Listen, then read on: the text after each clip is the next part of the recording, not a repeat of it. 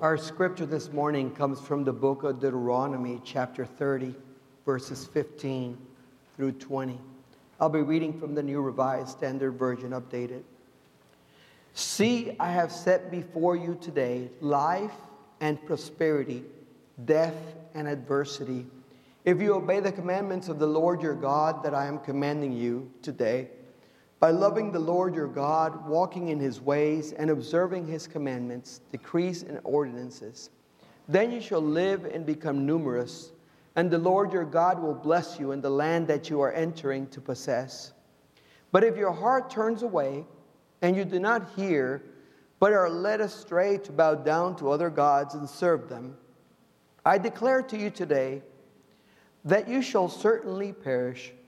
You should not live long in the land that, the, that you are crossing the Jordan to enter and possess. I call heaven and earth to witness against you today that I have set before you life and death, blessing and curses. Choose life so that you and your descendants may live, loving the Lord your God, obeying him, and holding fast to him. For that means life to you and length of days so that you may live in the land that the Lord swore to give to your ancestors, to Abraham, to Isaac, and to Jacob. Word of God for us this morning. Thanks be to God. Let's pray. Heavenly Father, we thank you. We thank you for being able to declare your blessings upon our children and upon all the generations. We thank you, Lord, for every family that makes Skyland their home to worship you and to serve in ministry and to continue to expand the kingdom of God. We ask, O oh Lord, on this day that you will bless us through this word. Give us understanding for it, help us to accept it and to apply it, and help us just to learn something new from it about what it means to follow Jesus. We pray that in the name of Jesus Christ. Amen. Decisions, decisions. How many decisions did you make before you got here this morning? I mean, think about it. I just want you to think about it because sometimes we don't realize, but everything in life is a decision. To get out of bed, when to get out of bed, what you're going to do next, what order you're going to do things, paper or plastic, cash or credit, walk or drive. I mean, you name it, decisions are everywhere. And it's important for us to make the right decisions, right? Chiefs, Eagles, Mahomes, Hurts, you know. I mean, there are choices, right? And they have to be made. And choosing the team that you want is important, right? Because you don't want to be that Chief fan that decorated their house in green. And you don't want to be, you know, a Mahomes fan with green gear in your house. When you're going to get the jersey of the player that you're supporting, you want the right jersey. You don't want to get the wrong one or the wrong player. So you got to know the colors. You got to know what is it that the team is about. You got to know the city. You know, it's it's funny sometimes the people that haven't followed the team and when they get to the Super Bowl, all of a sudden they're fans. And then you ask them, "What city are they from?" And they're, "I don't know." No idea what team the team is from. Who you choose matters because at the end of the day, who you choose determines whether you're celebrating in victory or sulking in defeat.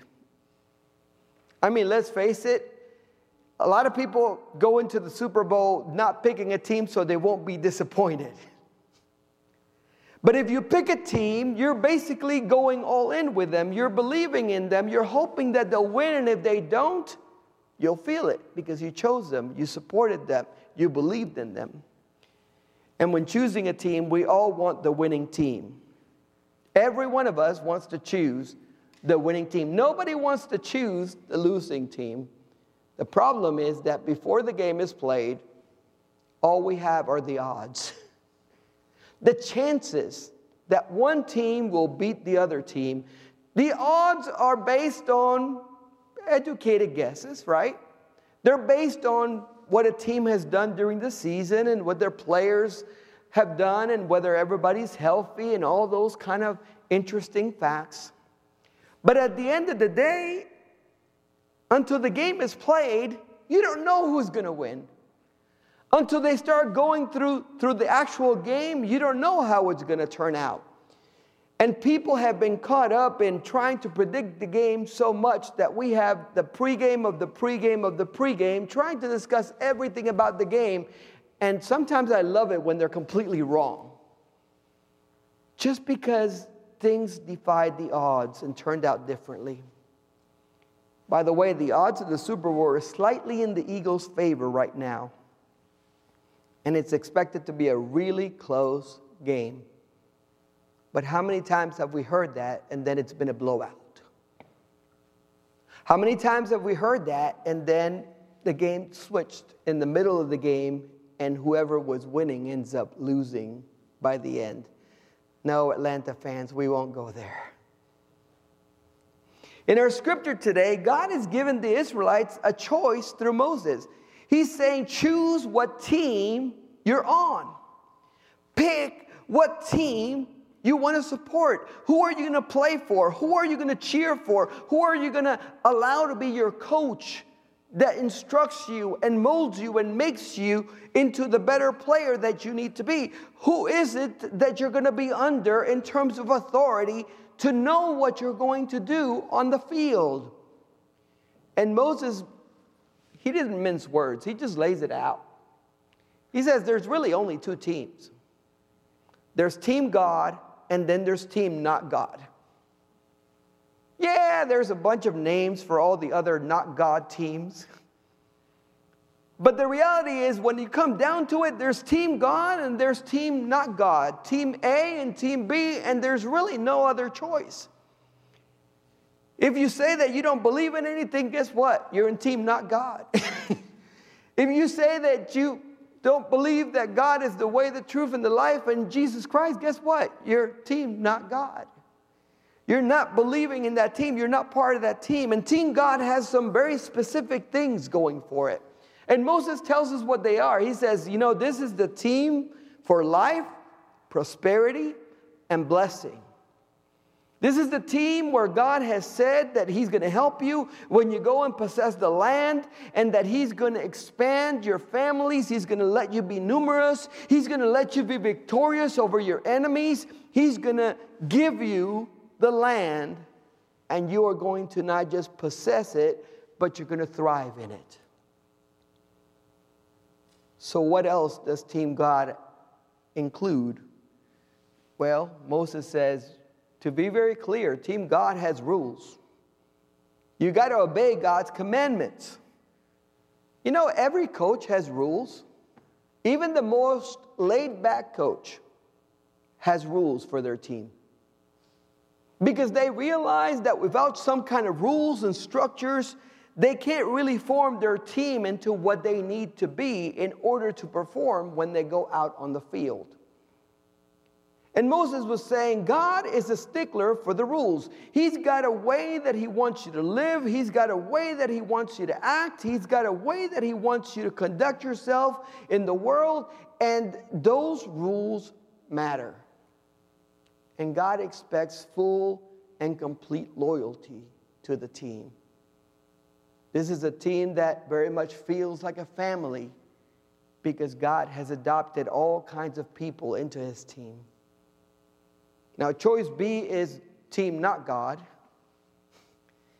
And look at the description of this one it offers death and adversity. Death and adversity, that's not very attractive. This, this team has people that have turned their hearts to other gods that have led them astray to idolatry, to worshiping other things that are not God. And this team is guaranteed to lose. It's a losing team. It's a team with a losing record. So, what does it have going for it? Why are so many people choosing team not God? Well, because team not God has so many coaches leading in so many different directions that there's not really a good set of rules. Kind of do what you want. you make up your own rules. There's not a cohesiveness in the team because it's not really a family, it's kind of a bunch of different groups put together. And Team Not God chooses itself over everybody else. So, hearing the descriptions, you would think it's a no brainer. Who could possibly want to choose Team B? Who could choose death and adversity over blessing and prosperity in the land that God is going to give them? Yeah, this is exactly what some people do every day. Having the opportunity to choose God, they choose their own way, they choose their own rules. They don't want anybody telling them how to spend their money or live their lives or who they can relate to and how they can relate to them. None of that. They don't want to follow those things. And anyone will tell you that a team without discipline and structure and organization is doomed to fail. Any team that doesn't have a plan to perform out in the field and to be able to get to the end zone is doomed to fail. Yet people daily choose to ignore God's commandments, decrees, and ordinances. Some people see it as overbearing by God to impose these things, and they don't understand that God has our best interest in mind. Moses explains to the people that choosing anything but God will surely result in them perishing and not living long lives in that land that they are about to enter and possess. He says, Your stay is going to be short lived if you don't if you don't get on the right team. And it's a grim scouting report. You know what a scouting report is, right? Before the game, there's all these scouting reports. What they say is, this is what we know about the situation, and this is what you have to watch out for. These are the pitfalls, these are the weaknesses, these are the strengths. And it gives you all of this information. And Moses was doing that with the people. He was saying, if you don't get on Team God, then things are not going to go well. Choose life so that your descendants may live loving the Lord your God, obeying him, holding fast to him, for that will mean life for you and for your descendants. He says the blessing is not just going to be on you, it's going to be on your descendants. You're going to have length of days so that you may live in the land and really enjoy the blessing that God is giving you. If you want to live long in that land that God has swore to your ancestors, Abraham, Isaac, and Jacob, you need to choose the winning team. Otherwise, you're doomed to fail. Now, it's important to understand that Moses was not inviting the people to gamble. Because gambling implies that there's a probability that one team or the other will win. Even if there's a 1% chance it's a gamble because there's still a chance the other team will win. Moses is inviting them to get on the winning team because he's basically saying, This is the only sure thing that you will ever have in life Jesus Christ as your Lord and Savior, God as your God, leading you to victory. This is the only thing that is a 100% chance that you will win even if you have struggles along the way, even if you have difficult battles, even if you have to face illness, even if you have to fa- face persecution, no matter what you face along the way, this is the only team that is guaranteed to give you a 100% chance of winning.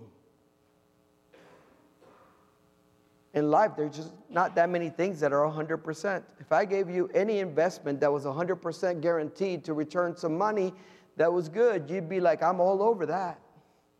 Sign me up, right? How many people thought that about cryptocurrency? 100%? No, it's not guaranteed, right? There are so many things in life that are simply gambles. Moses was saying, God is not one of them. God is a sure thing. God is someone that you can trust with your life. Moses knew something that the people had yet to understand. Before the game began, God already had a plan in place to save us and His creation and redeem us. I want you to hear that. Before the game began, God already had a plan for salvation in motion. You know, sometimes we forget that before the foundation of the earth, God was not bound by time or space, so He was already there in our past, in our present, and in our future. He knew the end from the beginning, as Eleanor likes to say. He knew it all, and He knew what He was going to do. Even as the Israelites were journeying through the wilderness, headed into a promised land full of uncertainties for them, God was saying through Moses, the game has already been won, and it was a blowout on the cross. It was a blowout. The enemy thought that he was going to win, and it was a blowout. It was not even a come from behind victory. It was a blowout from the moment it started because I had a plan to save you. And nothing could keep God's plan from being carried out. God and Jesus Christ had an expert quarterback who would deliver salvation for you and for me in that end zone by nailing our sins to the cross and taking the burden that we could not carry. All that was left was to wait for the Gatorade bath at the end of the game. Have you ever seen a blowout game? The players sit on the sidelines trying to determine who is going to carry the Gatorade so they can pour it on the coach. And trying to wait until that final whistle so that they can celebrate the victory that they already know has been won. I want you to hear that. In a blowout, there is no doubt who's winning the game and who's going to win the game. It's a done deal. So you heard it here first. The game is over. It has been over for a long time, and the enemy tries to lie to us by saying that he still has a chance to win. And sometimes we are naive enough to believe him. We're naive enough to give him space to spew this, this theory that he can somehow overcome when he can't. You know, the certainty of Jesus' return, like I told the kids, is 100%. It's not 99.99999, it's 100% because God said that He would send him back to get his church. The assurance of God's presence coaching us through our life is 100%. Jesus says, I will never leave you or forsake you. I will send you the Holy Spirit to be with you, and I am with you always. Not sometimes, not 99.99% of the time, always to the end of time. Does that mean that every play in the game runs smoothly? Absolutely not. I can't tell you how many times I've fumbled. I can't tell you how many times I've missed passes.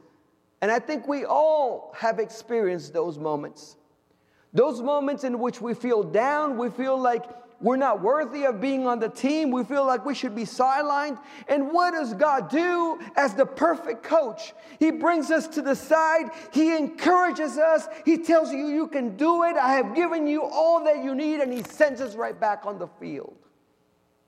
He says, Go out there and keep trying and keep giving your best.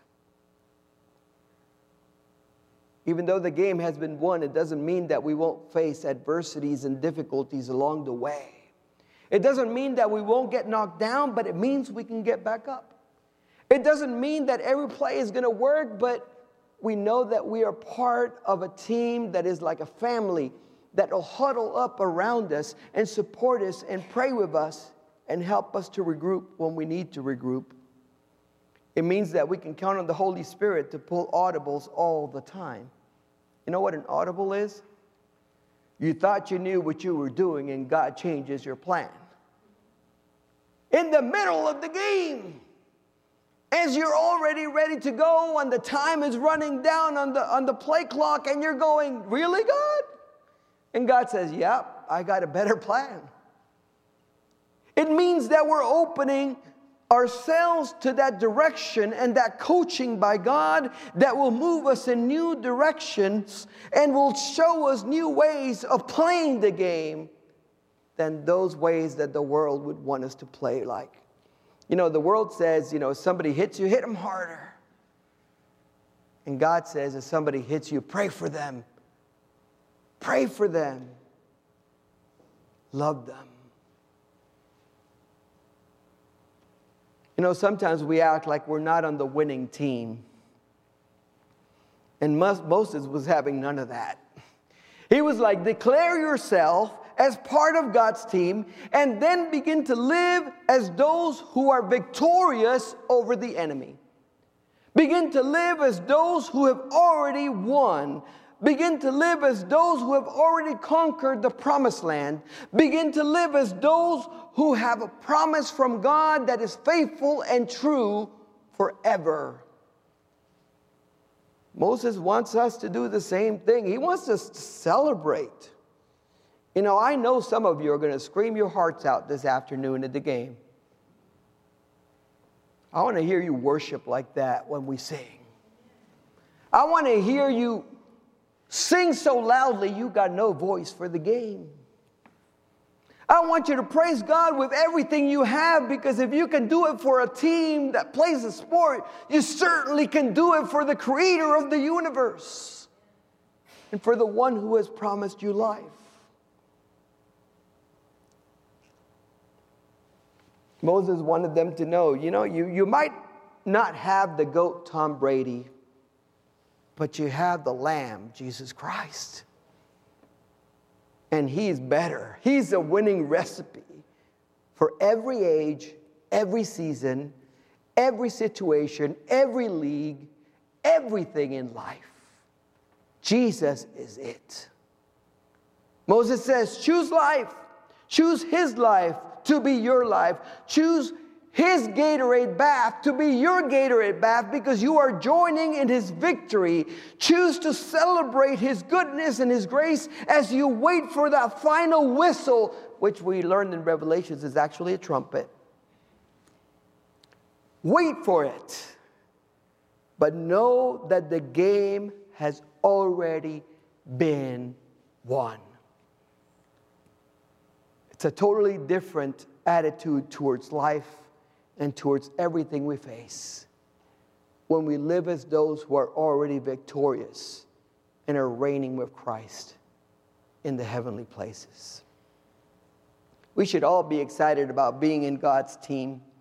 One day we will be part of the welcome parade and we won't even tear down the, the, the goalposts. We won't even destroy anything because we will be about building up and restoring people to life.